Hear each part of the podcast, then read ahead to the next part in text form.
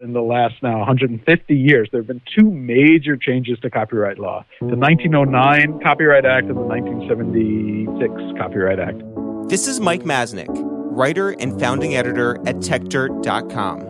Almost the entire reason why we have a 1909 Copyright Act is because the music industry of the time, which was the people who produced sheet music for playing on piano or whatever, freaked out that there were player pianos, pianos that you could put a roll of special paper in and it would play the music automatically. And they freaked out because this was piracy. It was going to destroy their business entirely. And so the 1909 Act was basically written to try and stop the piracy of music because of player pianos.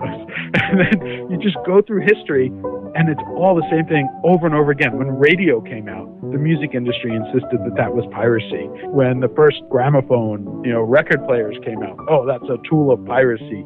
Over and over and over again, everything is piracy. The VCR, right? You know, the famous statement was Jack Valenti of the Motion Picture Association saying that the VCR is to Hollywood what the Boston Strangler is to the woman at home alone. He said that in the 1980s.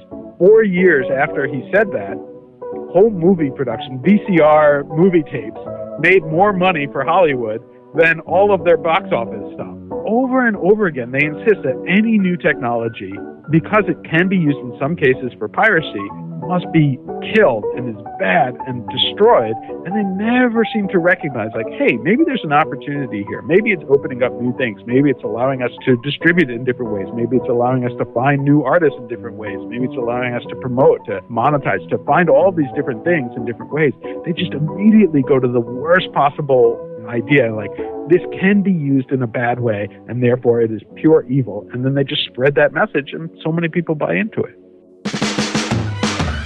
the American dream is always sold as an opportunity to create something out of passion, to grow it into a business, better your situation, move your family to the suburbs, and live happily ever after in a house with a white picket fence.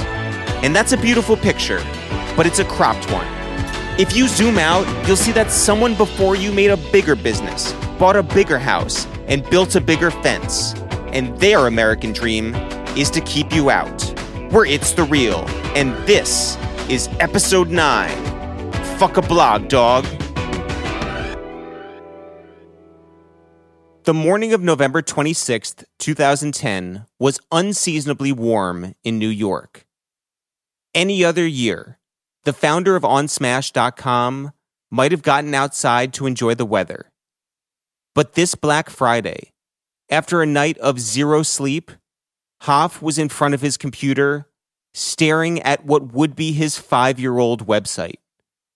But in its place was a seizure notice from the United States Immigration and Customs Enforcement, better known as ICE. The government was fighting piracy with censorship. Just because the NMC called themselves a cartel didn't mean that they really were one. They weren't esco bloggers. They weren't narcos. This wasn't Medellin. There was nothing that Hoff could do besides wonder how On Smash was considered the enemy after all the free promo he and his team had done on behalf of artists and labels. He thought back to the first days of his site in 2006. I have this very clear memory of Tru Life recording a freestyle for us in a phone booth. That's how long that goes back. I thought it was dope. At the he was rapping like he was almost talking into the phone, and then w- right when it was done, like he slammed the phone down and kind of walked out, and there was the video. And that was important part where I realized there are some younger new artists that are looking at the online and digital space as a way to break their records. At 10:55 that morning, Hoff broke his silence, tweeting, "Nothing other than our domain has been quote unquote seized, and I still have yet to receive any official correspondence as to why this happened. Thank you all for your support. Hashtag free on smash." Mike Masnick, who'd been reporting and deciphering technology and government policies for TechDirt since 1997, followed the On Smash case from Jump.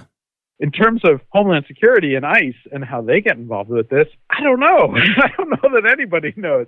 It's this bizarre situation where years later, many years later, this is just a few years ago, they had put out a press release about all the copyright infringing websites that they had seized. They said over a million websites they had seized and it was a really weird press release because it confused trademark like counterfeiting is a trademark issue and copyright. And they sort of use the two interchangeably but like they're really really different laws. And i recognize like if you're not deep in the weeds on this it doesn't seem to matter much but it actually does matter when you're like the law enforcement agency in charge of enforcing all of this. And so they were just like okay yeah like hey this is cool. This will get us a lot of attention. You know if we're helping hollywood and helping musicians which they thought they were doing though is really the labels you know, they seem to just get wowed by the sort of glitzy lights and, and famous people. And we're like, oh, yeah, like we can protect hip hop or whatever.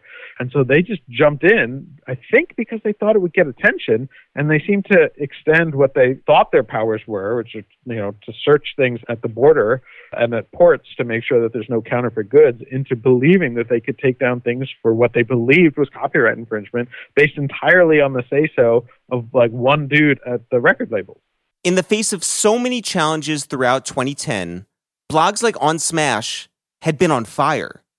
Even with larger websites pushing the amount of content, traditional media clawing back audiences, and labels actively sending cease and desist threats, Hoff had felt things were leveling out.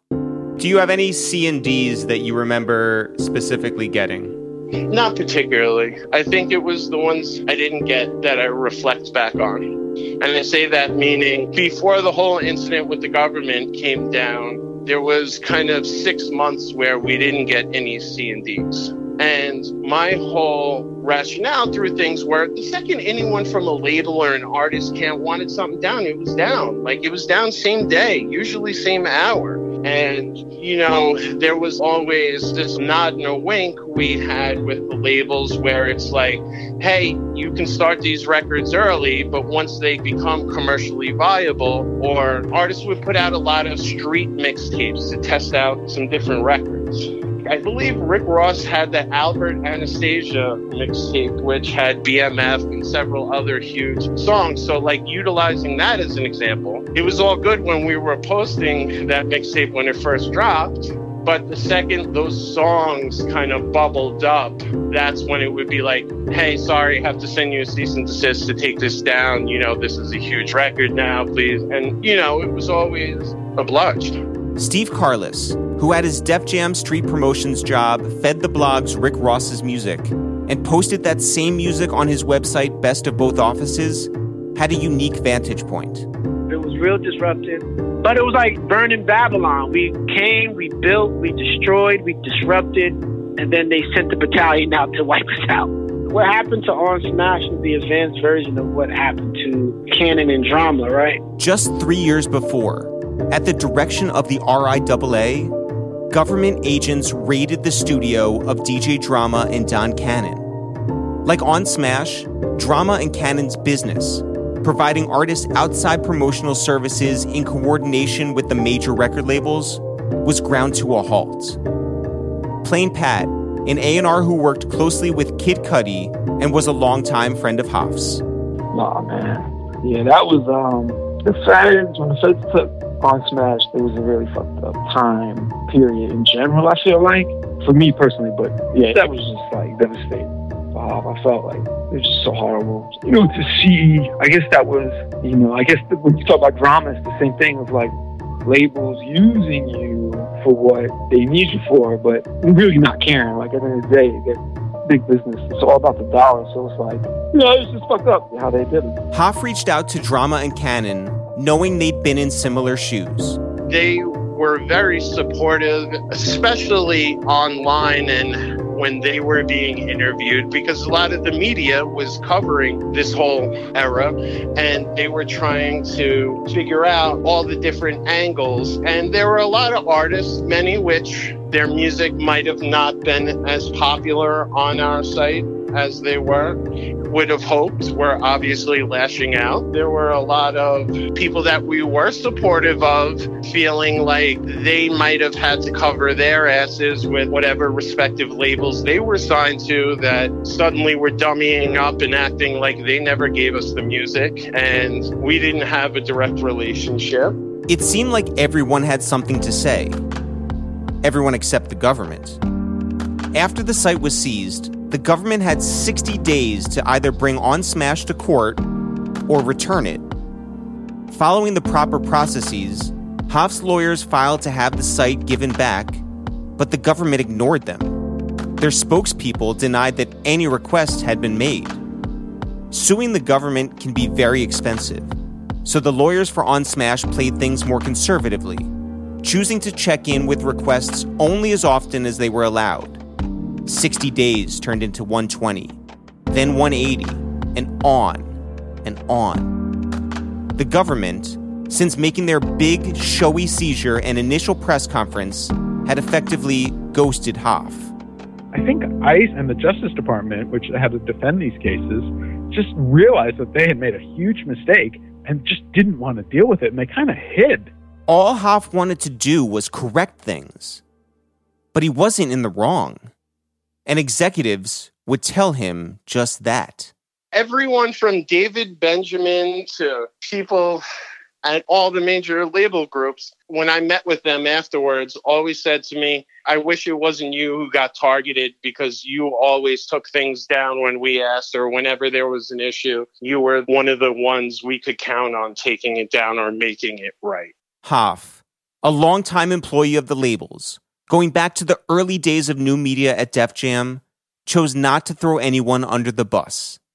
Instead, he sat and suffered the hypocrisy quietly. There were many executives concerned about any potential backfall that suddenly wouldn't answer your calls or wanted nothing to do with you or refused to even give some perspective as to, hey, what's going on? Are the labels upset with us right now? Like, did something happen? I'd be lying if I said I wasn't feeling a bit burned or jaded, but ultimately I tried to see comfort in the old adage business never personal. My greatest concern when the site was seized was ultimately was the industry truly looking at me as a pirate and the way I was being positioned in the media and in that lawsuit. What I found particularly interesting is how could I be at the top of your marketing plan and every release that's coming out, you giving us exclusive content, you buying banners on the website, you giving us tickets, begging us to cover events and all these things at the same time that I'm on the top of your legal team's hit list. I thought that was a little hypocritical, but ultimately I was really concerned because I had always worked in the music industry and I always aspired to work in the music industry. So I thought initially, not only did I lose my sight, my well being, would I ever be able to work in it again? Or would I be quote unquote blackballed? Here's Plain Pat. You know, the fucked up thing about the On Smash it was like, I think they gave him 10 artists that were a reason why they shut him down. And on that list was Cudi. Like Mr. Rager was on the list. That was so fucked up to me because it was like, man, this this site was like, you know, part of the breaking of of Cudi. Like all the early freestyles we would put up there, the boss freestyle, and this and that. So it was like when I tried to appeal to them, they were like, "Oh, I don't know, that's you know, that's a corporate thing," you know. So it was like, but that was always like kind of heartbreaking.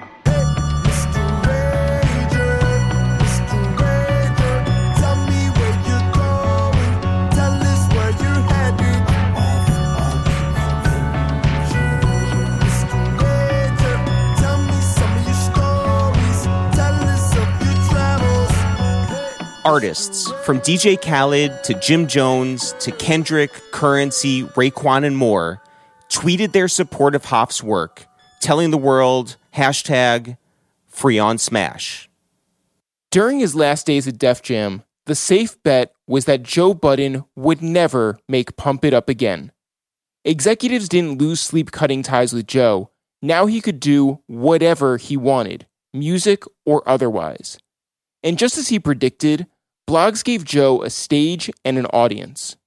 Some of his lyrics and interviews led to beefs, beefs led to fights, fights were captured on camera, and everything was something to click on.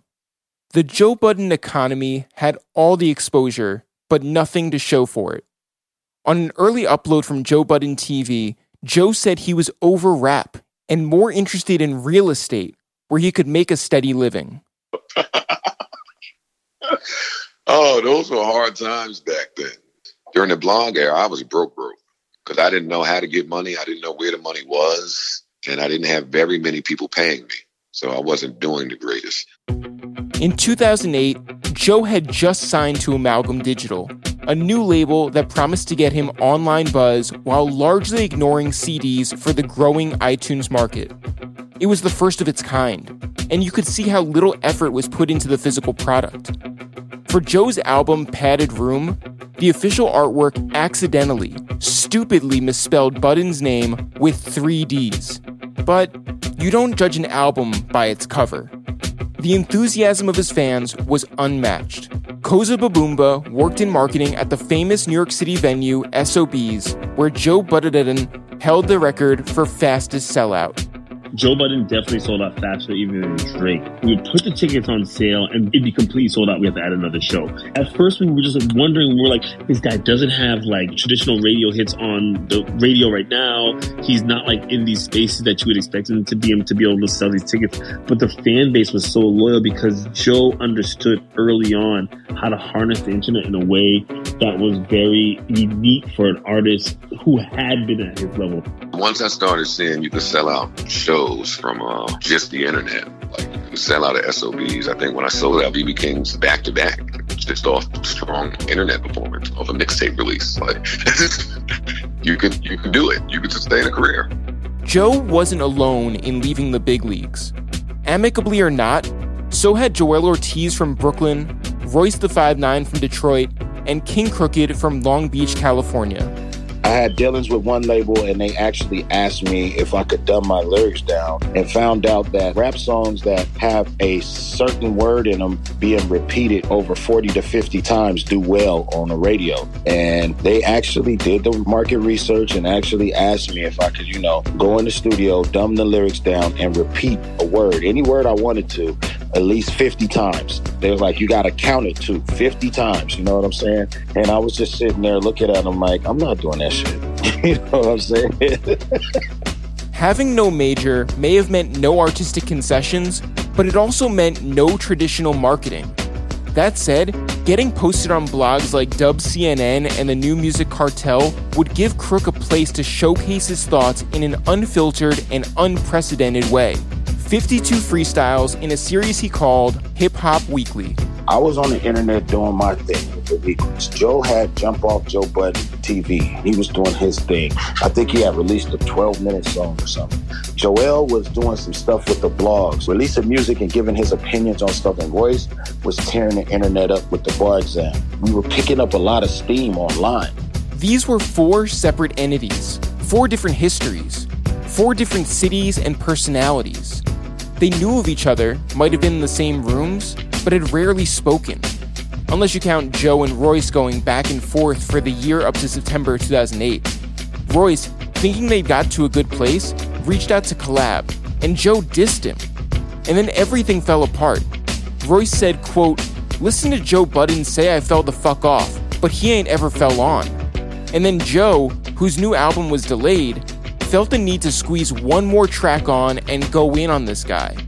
So it was incredibly surprising when, a week later, Joe reached out to Crook, Joell, and yes, Royce, asking them to feature on a new song of his called Slaughterhouse. Astonishingly, they all did. Hey yo, Joey, what you said? 24, right? Alright, cool, I got you. Define gutter. Every time I rhyme, I climb up another notch. Hip hop got my spine smothered, but I'll be fine, brother. My mind hovers above all you suckers. Listen, that's word to my mother.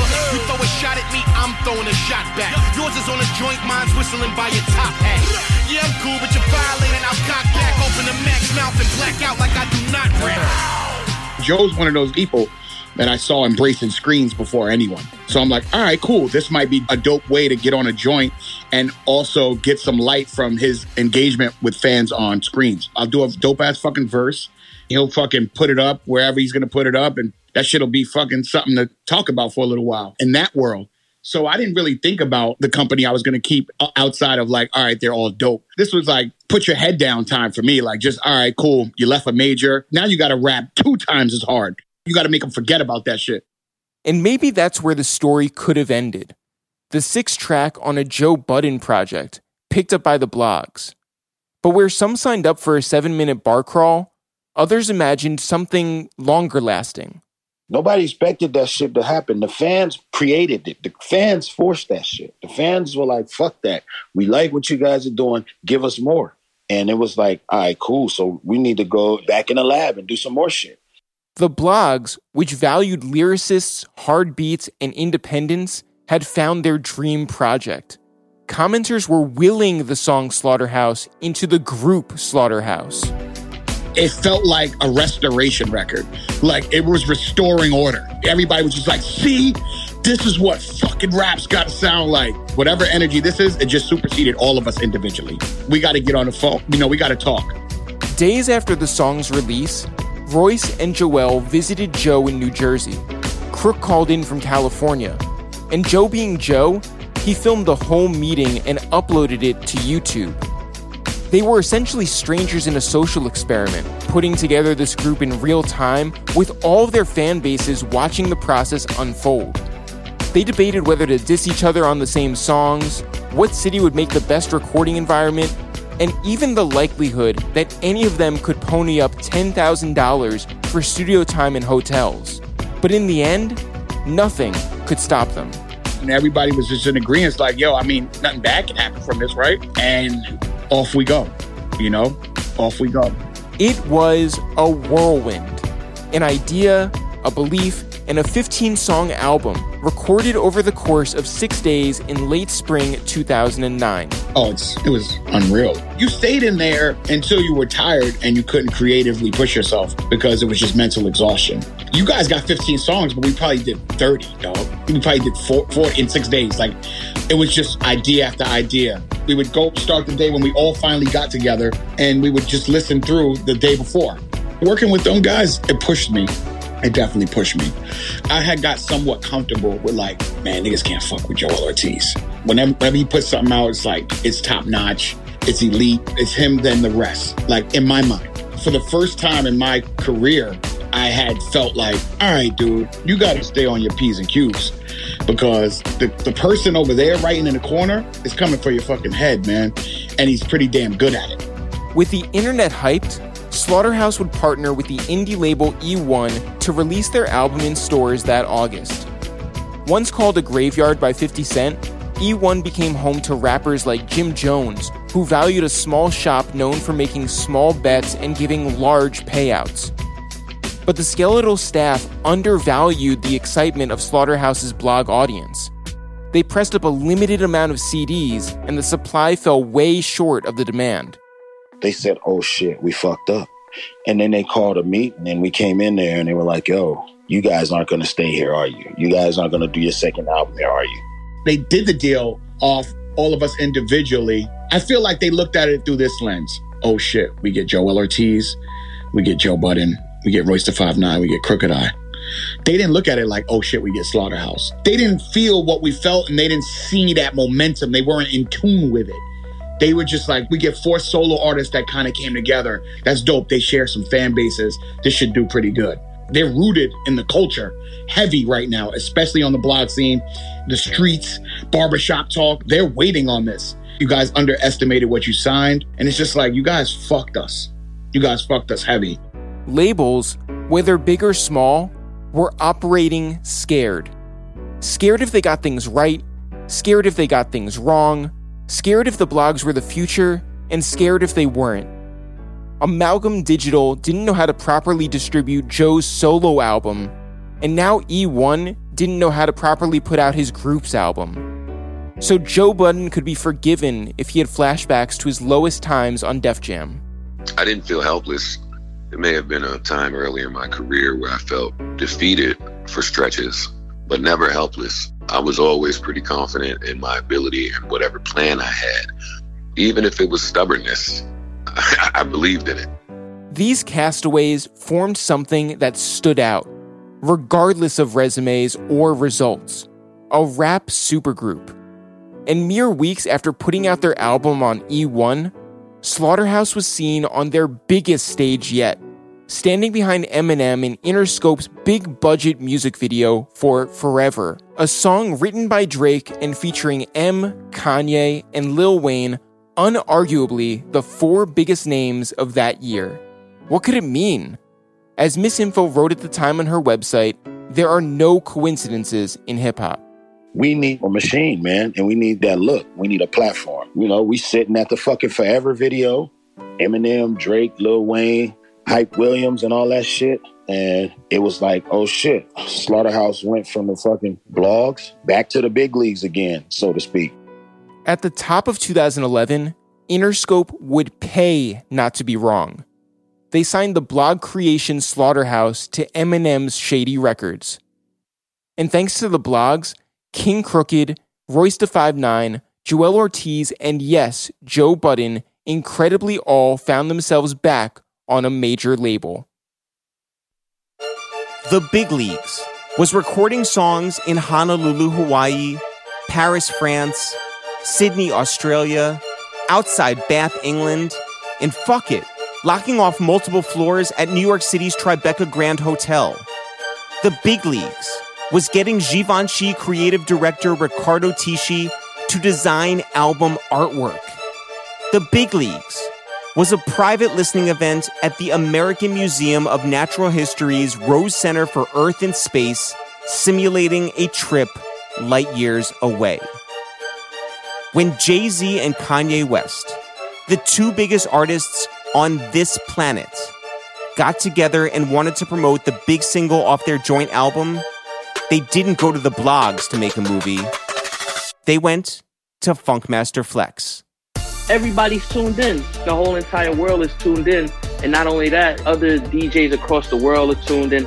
This was Jay and Kanye, the, the first record off of, you know, Watch the Throne. The rollout was to give it to Flex let him go bad, let him drop bombs on it, and go in. Young Sav, who worked at Def Jam's promo department, rode shotgun with Sean Pecas Costner, the executive whose role was not unlike the wolf from Pulp Fiction. First stop, the Tribeca Grand to pick up the CD with Jay and Kanye's song, and then on to Hot 97 to hand deliver it to Flex. So he was like, all right, cool. Flex pull up, he parks his car in front of the station, he puts his hand through the window. because uh, me and Pecas still sitting in the car, takes the uh, CD, and I think he says something like, "Yo, watch this," and I'm like, "Nah, this shit about to get crazy." Funk Flex, the most popular and infamous hip hop DJ in radio history, took to the Hot 97 airways on the evening of July 20th, 2011, and introduced Watch the Throne, Jay and Kanye's collaborative project, to the world. He played their three minute song Otis, which sampled Otis Redding's Try a Little Tenderness for the better part of a half hour straight. No commercials. Flex dropped bomb sound effects. He growled. He'd stop the record and wind it back again and again.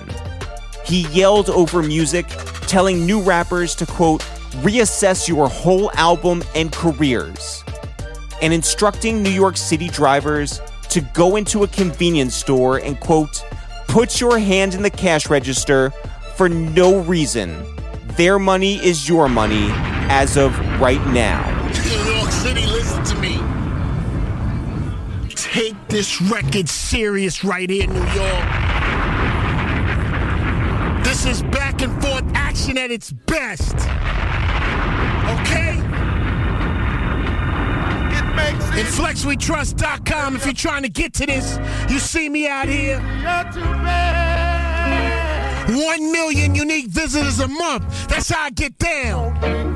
My digital game is serious. Flex created a moment in time, live over the airwaves. And since he had the world's attention, Flex not only plugged his own site as the only place to listen to Otis early, he took time to throw multiple shots at the New Music Cartel.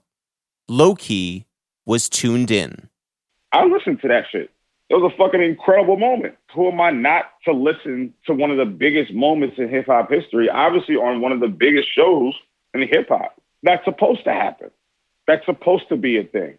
But it just goes to show how big of an influence we are. Why are you still talking about us? Why are you worried about us on the night that you have a huge, huge record to debut from two of the biggest artists in the game, and we're still on your mind? If that's not influence, I don't know what is. Marissa Mendez, working for InFlexWeTrust.com, was in the building at Hot 97 that night. She knew that part of Flex's agreement to premiere the record on the air was that his blog would post it at the same time. The energy was so fucking nuts and crazy. And, you know, we were putting it on the site and stuff. The traffic was like out of fucking control on the website that night. It was just cool. Everything that he did was an extension of the site, everything he did was for the site. And so that became primary, whereas radio almost became secondary and just as a promotional tool for the site. So that's what he saw his radio show then becoming like. It's just a way to throw back to the site. So any news story he would talk about, anything going on, it would be go check out more on In Flex We Trust. And any song he premiere, go listen on In Flex We Trust. So it was it literally became blog first, radio second, and it's just a promotional tool for the website and not the other way around.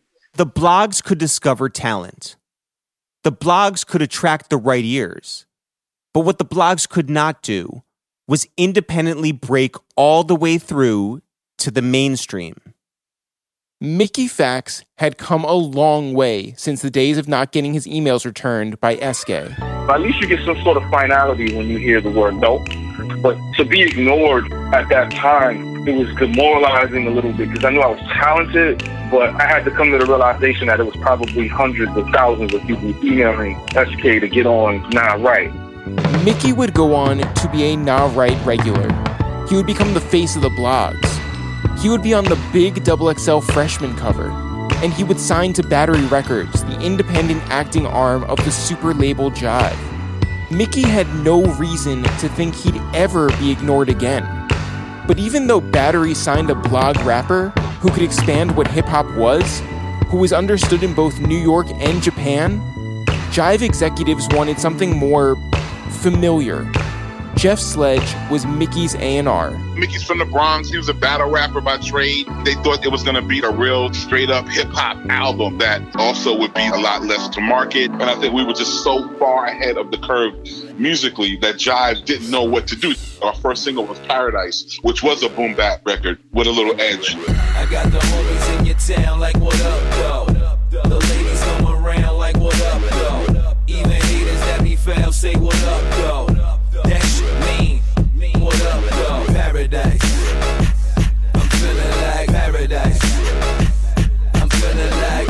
just wanted 10 of those. And we wanted to do some other shit. So we could never come to a meeting of the music. Mickey used all of his resources to fit in. He premiered two videos on 106 and Park, toured with Big Sean, collaborated with Fat Joe, Bun B, and Marsha Ambrosius. He even made a pop friendly joint with B.O.B. If that one did well, he was hoping to record with label mate Justin Timberlake. But Jeff Sledge's bosses never got it. We all became very frustrated because we were telling them, look, these records can go. You know, it's not going to be the same approach as you probably thought it was going to be. But if we put money and push behind these records, he'll be a way bigger artist than we can imagine, and we can never meet in the middle. And then Jive ended up shuttering in 2011, and so that kind of deaded everything because the label was gone. Barry Weiss got an offer at Def Jam to run the label after L.A. Reid left. And being that Battery and Jive was Barry Weiss's thing, the whole label kind of folded. So everybody that was on my team, with the exception of my product manager, Toya Summers, was fired, let go, basically. So Jeff Sledge was let go. My publicist at the time was let go. My radio guys were let go. I had a whole brand new team. It was tough dealing with people who didn't sign you, so you're basically leftovers, and technically a new artist. In the middle of a corporate restructuring, Mickey's contract was transferred over to RCA Records, where he was put on the shelf. Ultimately, the only thing worse than being labeled a blog rapper was being labeled a label rapper. Mickey Factz and RCA came to a mutual decision to part ways.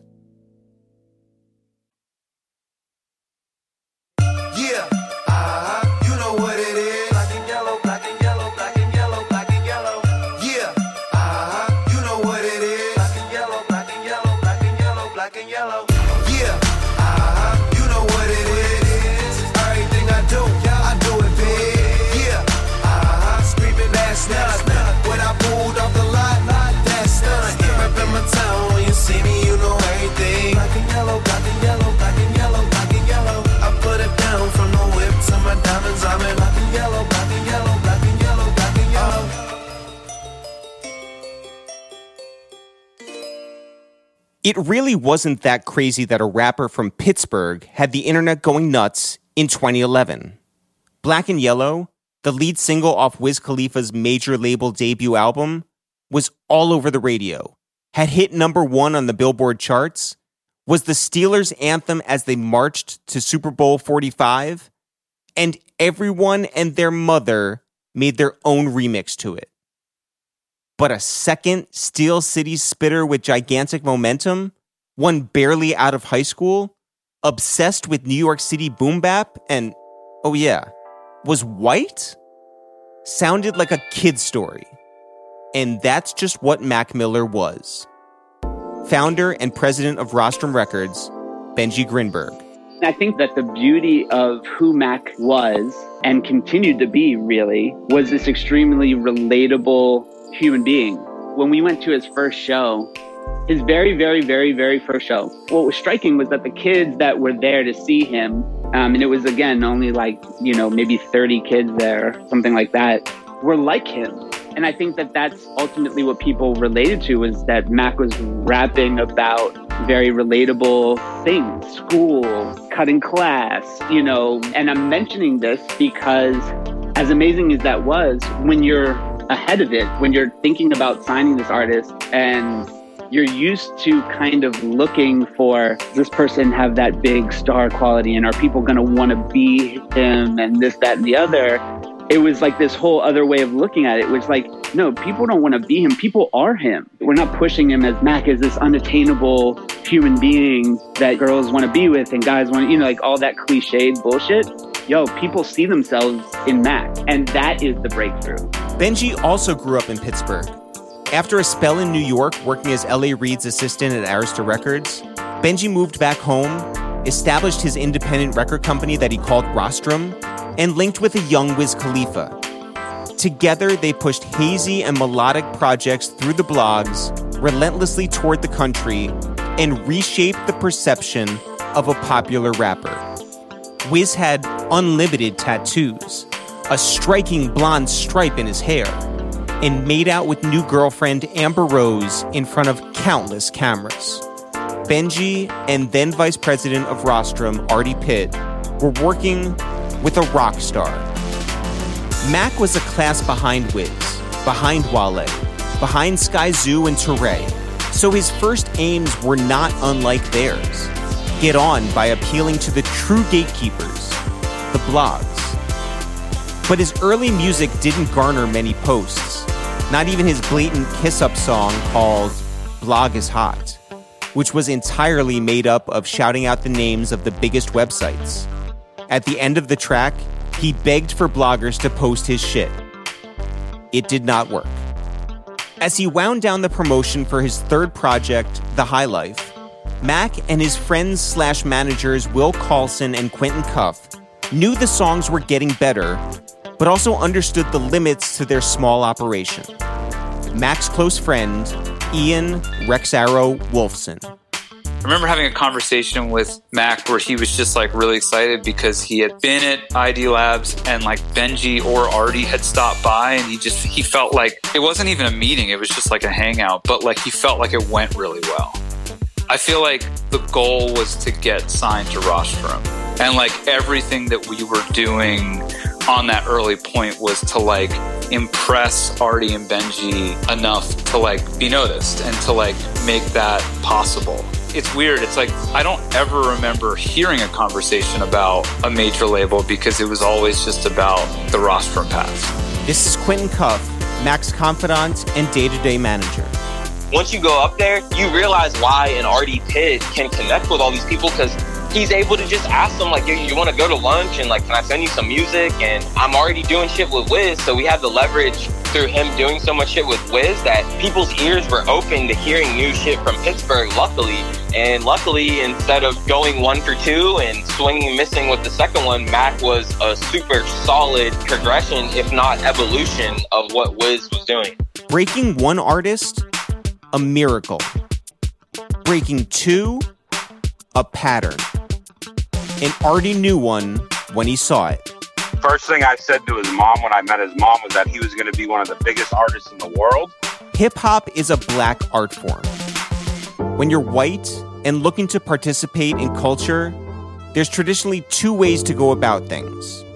One, pay tribute to those who sacrificed before you and contribute with your honest truth. Or two, cheekily use rap as a stepping stone to something else. Mac Miller was unquestionably the former.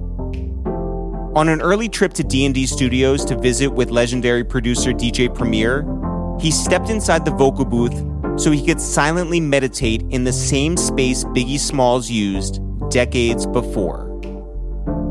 Mac studied the late Big L.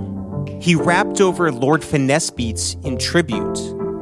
He collaborated with the underground hero and Brooklyn MC, Sean Price. He was popular without selling out. He was a model of what the blogs had been championing and should have been their darling if only the blogs weren't already late. Social media's latest sweetheart was Twitter, a bare bones escalator down your computer screen consisting solely of screen names and 140 character limit thoughts. Life went from 20 posts a day to thousands. This is Peter Rosenberg.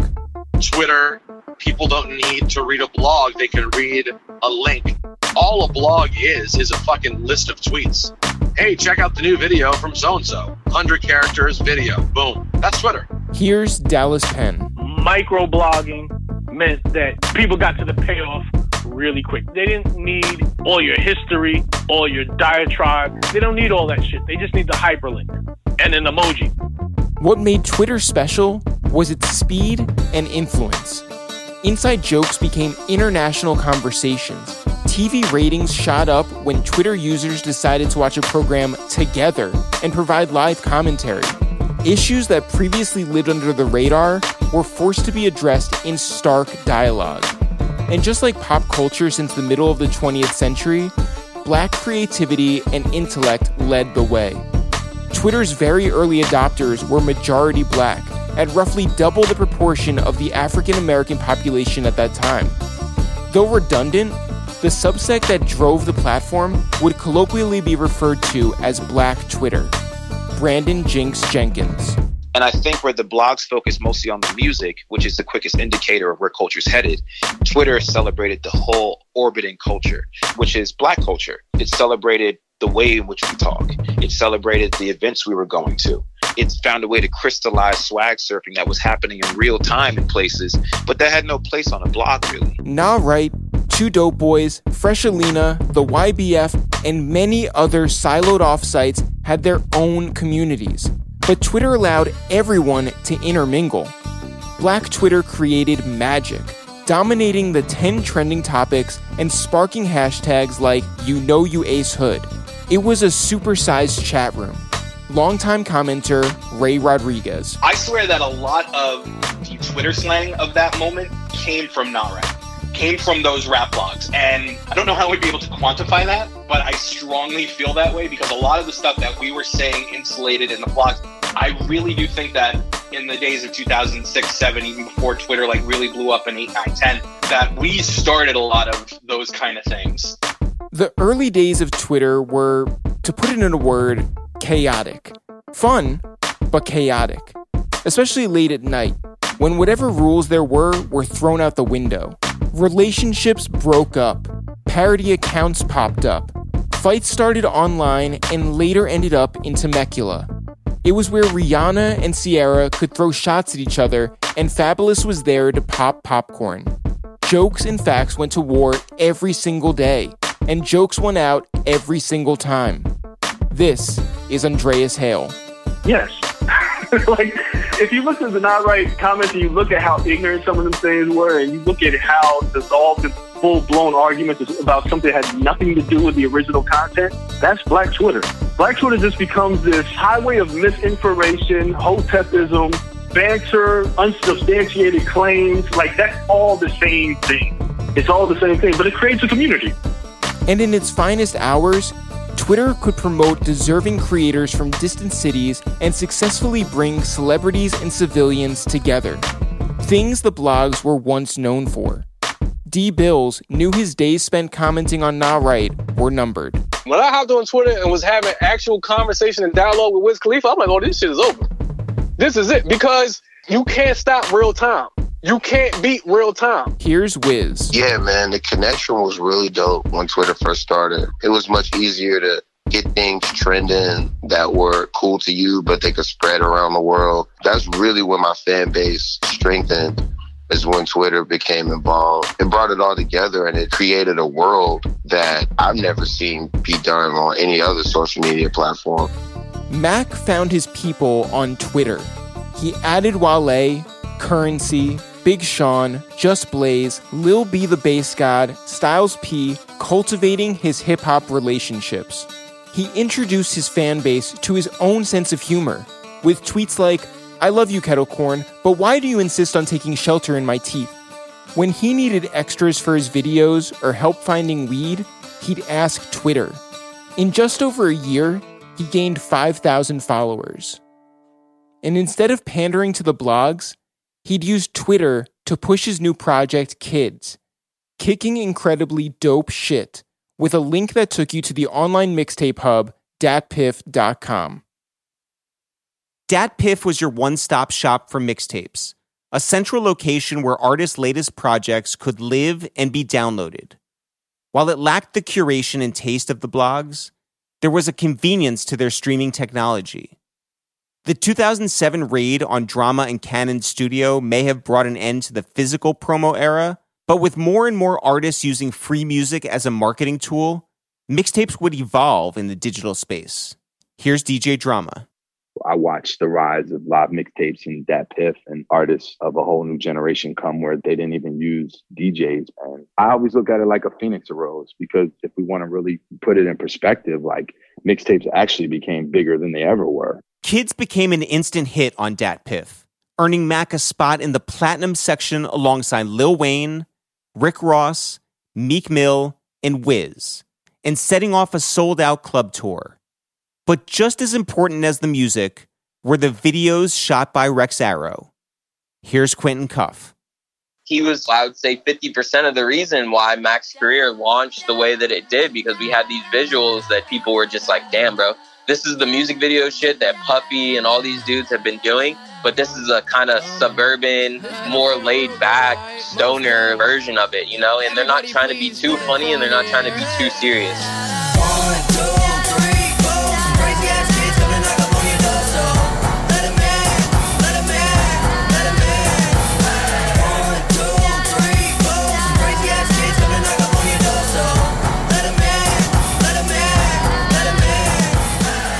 Each music video Mac uploaded to YouTube Nike's on My Feet, Kool Aid and Frozen Pizza, the upbeat frat house classic Knock Knock did mega numbers, which upped his popularity and also the bottom line. Benji started seeing how viral Live Free and few other videos did and how active the comments were and how people were acting. And then after that, the whole of career, money for a video. I feel like Ian will tell you that it was problems at certain times, but they were allowed to do whatever. Not major label million dollar budgets, but 10K, 20K. Like it was nothing because it was like, bro, we're going to make that back in a few months on YouTube. For Ian, the waters sure felt smooth for a group of friends making waves, even on the smaller shoots.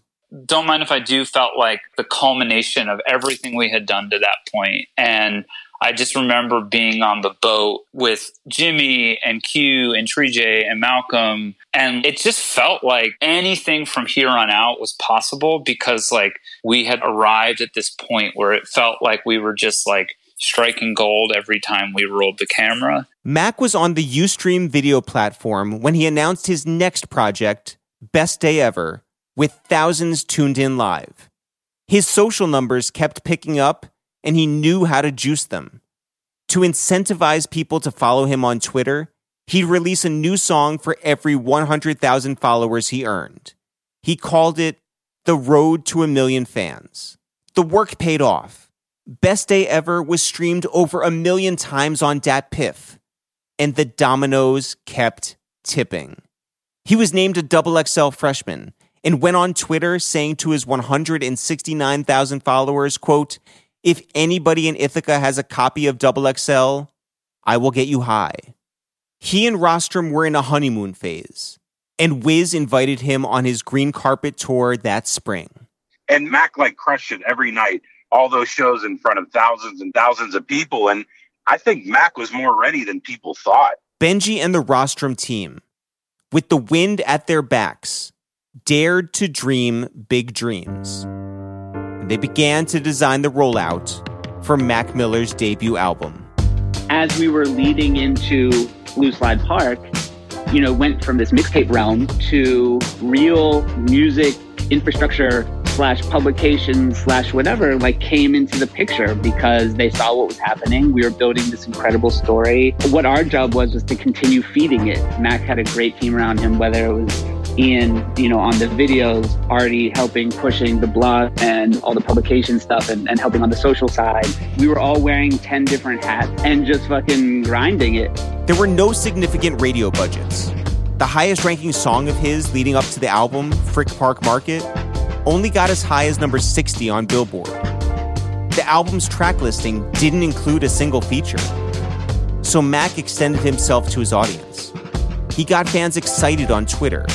Want the title track released? Let's get 25,000 pre orders. 50,000 and he'd donate $50,000 to charity. If they hit 100,000 pre orders, shit. Mac promised they'd drop the album early his digital following and his internet following was so big that I believe the album went to number two or number three on just the pre order. So just from that alone, you can tell how much the internet did for him. I think we did 30,000 or something in the first day or two. That was September 2011, two months before the album came out. And his videos would often get, you know, a million hits in a day or two. And he was touring and he was a nice groundswell of success because a lot of times an artist like Mac, when he came out in 2010, would be microwaved and pushed into a situation where he needed to sell out arenas on his own or he needed to sell out this certain capacity. The aim was to amplify his authenticity, rally his fans to support an independent release, and shock the world. Blue Slide Park would be a test of whether the internet's excitement was anything close to real. In November of 2011, Blue Slide Park would check in at the very top of the Billboard charts.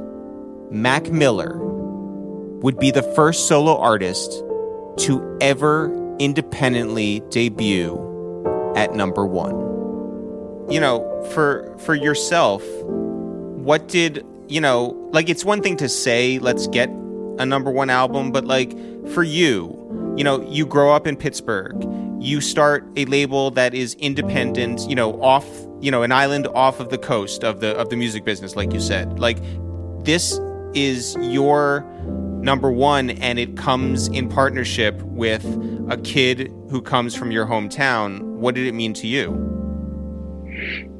Um, you know what? Strangely, I'm getting emotional right now. Give me one second. Take your time man, this came out of nowhere. Um, and everything. Um, and then everything. Um, I, I I can tell you that.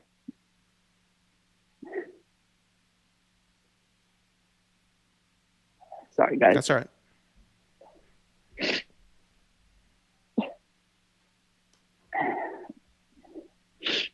sometimes when you're in the middle of something like that, you don't even realize exactly what's happening. Um, you know, and it's not until years later that you can look back at something and fully appreciate it. Because in that moment, you want to stop and celebrate. And at the same time, you're dealing with lots of other things. I'm juggling Mac and Wiz at the same time, sort of at the peak of what's going on with them. And there's a lot going on. You're dealing with drug issues and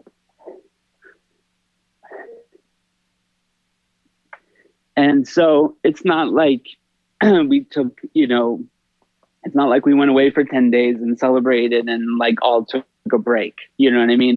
And so sometimes when really special things happen or big milestones in your professional career and sometimes even in your personal life, you can't fully appreciate it until later when you say, holy fuck, independent of any major infrastructure, we had our own independent, you know, number one. And, and that means a lot to me. And, and obviously now with Mac not being here, a whole other set of emotions, you know.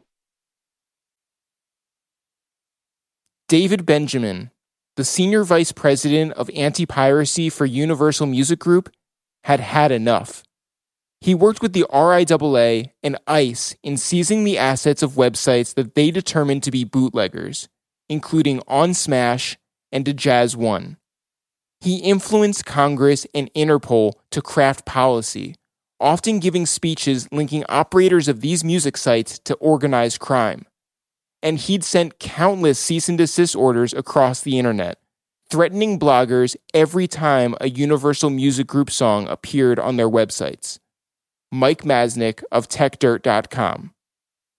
You know, it's an easy story and it makes sense. Hey, you know, we're the record labels and we are huge and flashy and, and lots of people know who we are and all of our artists and blah, blah, blah. And we sell this many CDs and suddenly we're selling less CDs. Clearly, the internet is evil and there's a problem. And you can draw that line, but that avoids all of the nuances and all of the details and the fact that like the internet changed the game in all sorts of ways and allowed new artists to come up without having to go through the gatekeeper and without having to get the permission of a universal, you know, or an EMI or whoever. They didn't like that part either. And so it became really easy for the record labels to blame the internet for the fact that they were suddenly facing competition and no longer had full control over the gates you know what's incredible is you can go back over a century and find different versions of that exact same narrative over and over and over again. The genie was out of the bottle and David Benjamin was about to suffocate it.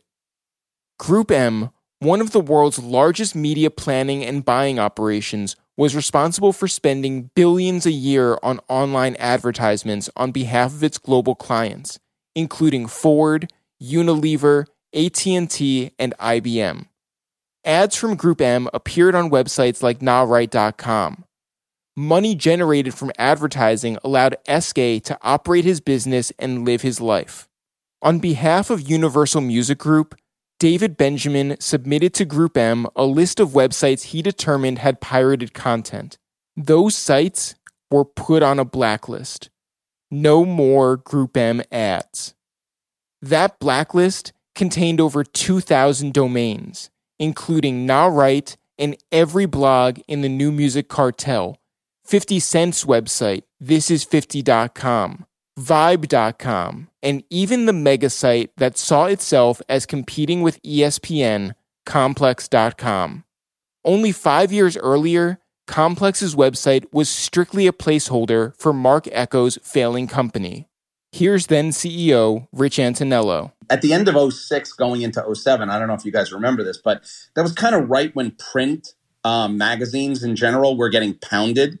Like it was the onset of the downside of that. Plus, streetwear was having a little bit of a reset. So, our working capital was being put in by Ecko Unlimited, the larger scale company that owned our LLC at the time. They were having some financial issues.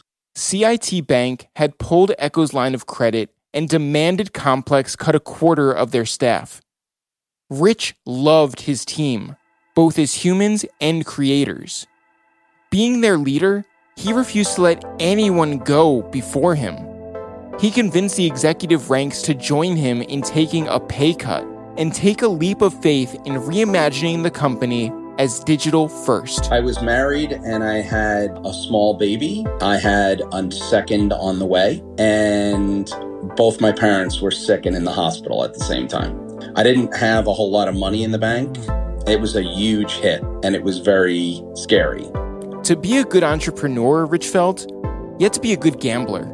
And luckily, he had been heavily involved in college. Maybe not exactly running his own book, but he was a hustler. And running a business he was happy to discover was a lot like playing craps. You're oscillating between the bets that you're making on an individual roll, that you're managing micro versus macro environment. You're not always the shooter. Somebody else is at different times. You can bet for or against the shooter. And there is no question if you fundamentally understand the odds in the house and you understand how micro and macro oscillate against one another, the odds of you being a successful entrepreneur will significantly increase. Complex wouldn't be some giant portal like AOL or Yahoo, nor would they be just any vertical ad network. They'd have to be deliberate.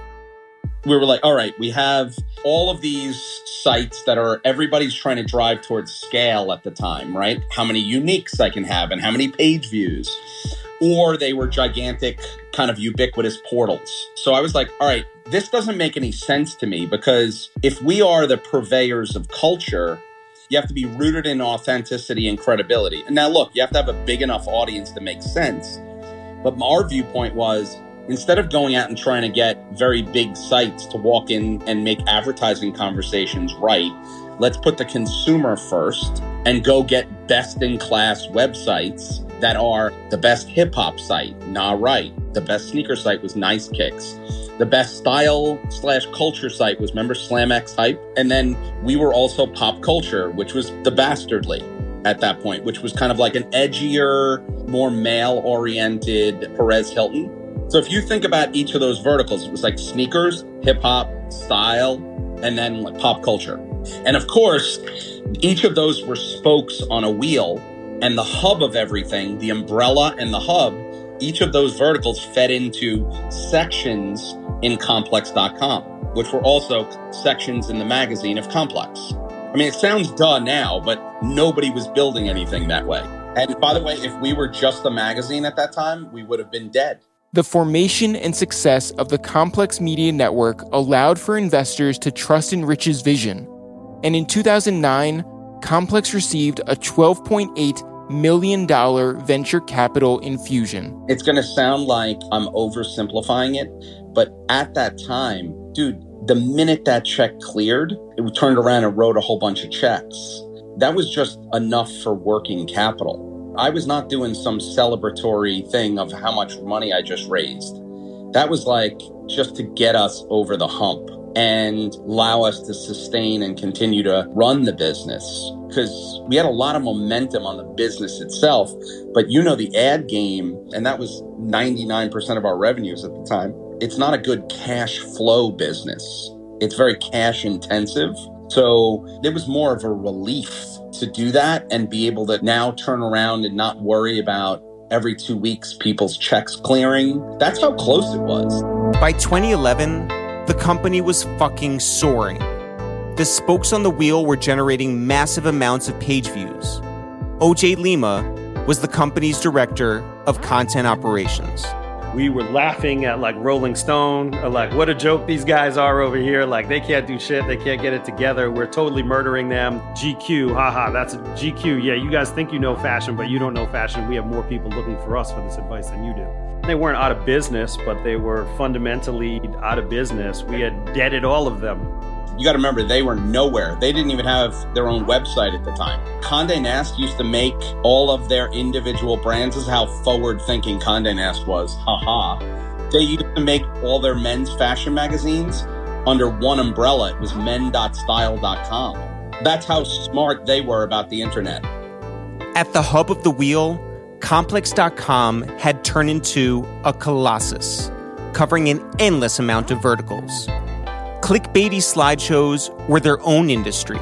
The 100 best albums of the decade, the 50 best Jordan 3s, 25 best comic books of the year, 50 top Asian porn stars of all time, 14 best stanky leg videos, 50 greatest architectural achievements of the modern world. If Symphony Hall was ranked the number 42 greatest achievement, people would spend all day arguing about it on Twitter.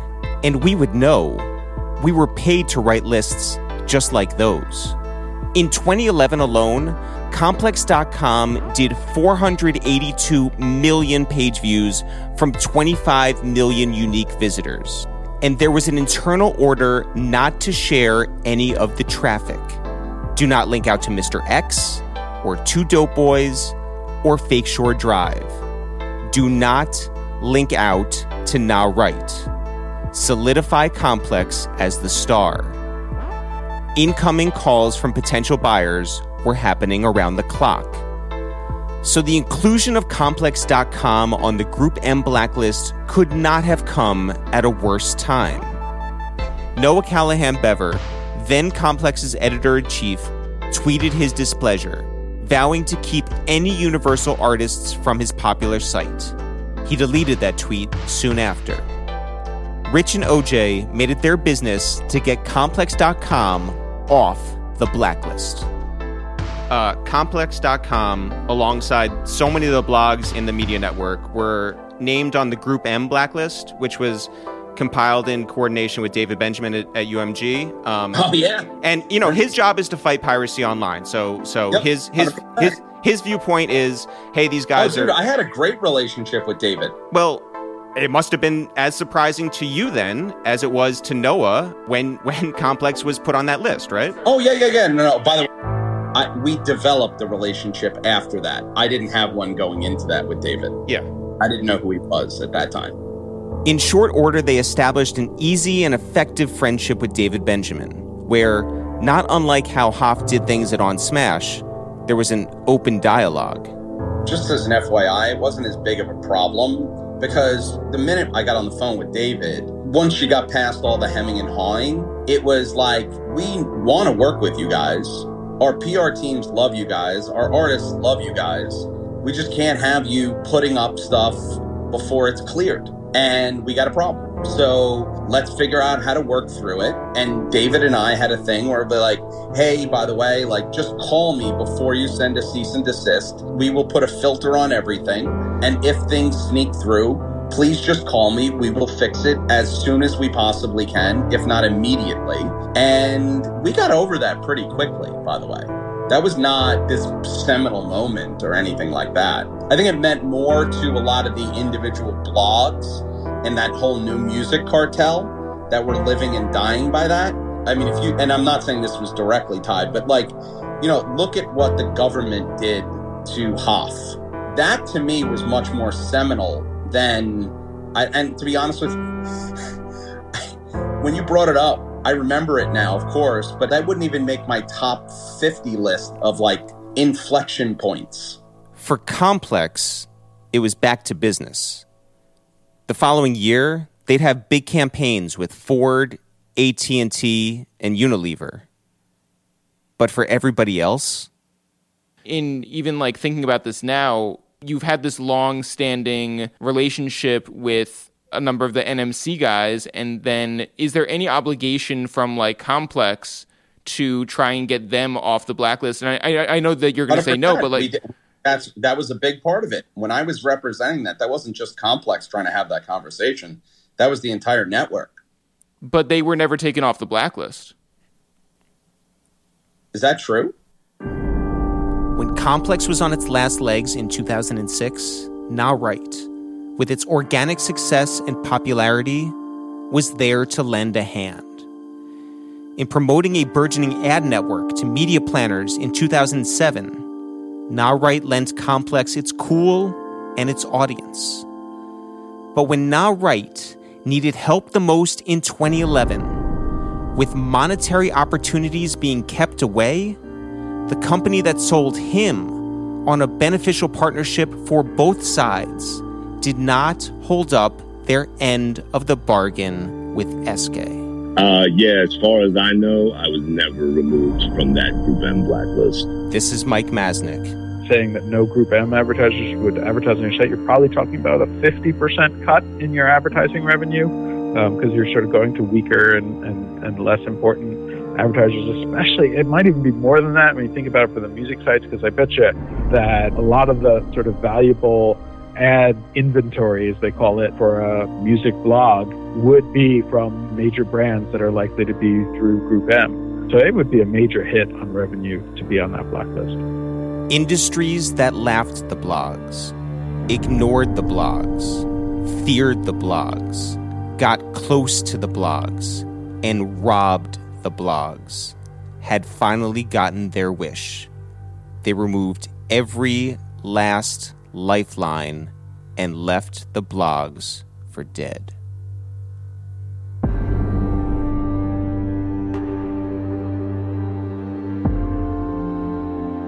The Blog Era is executive produced for Other Tone by Pharrell Williams, Moses Shoyola, and Scott Vener. Executive produced for It's the Real by Eric Rosenthal, Jeff Rosenthal, and Steve Carless. Produced by Greg Mayo and Osmi Rollins. Written, researched, and hosted by Eric Rosenthal and Jeff Rosenthal. Original score by Greg Mayo. Edited by Greg Mayo. Story edited by Timhotep Aku. Fact checked by Brandon Calendar. This is the blog era.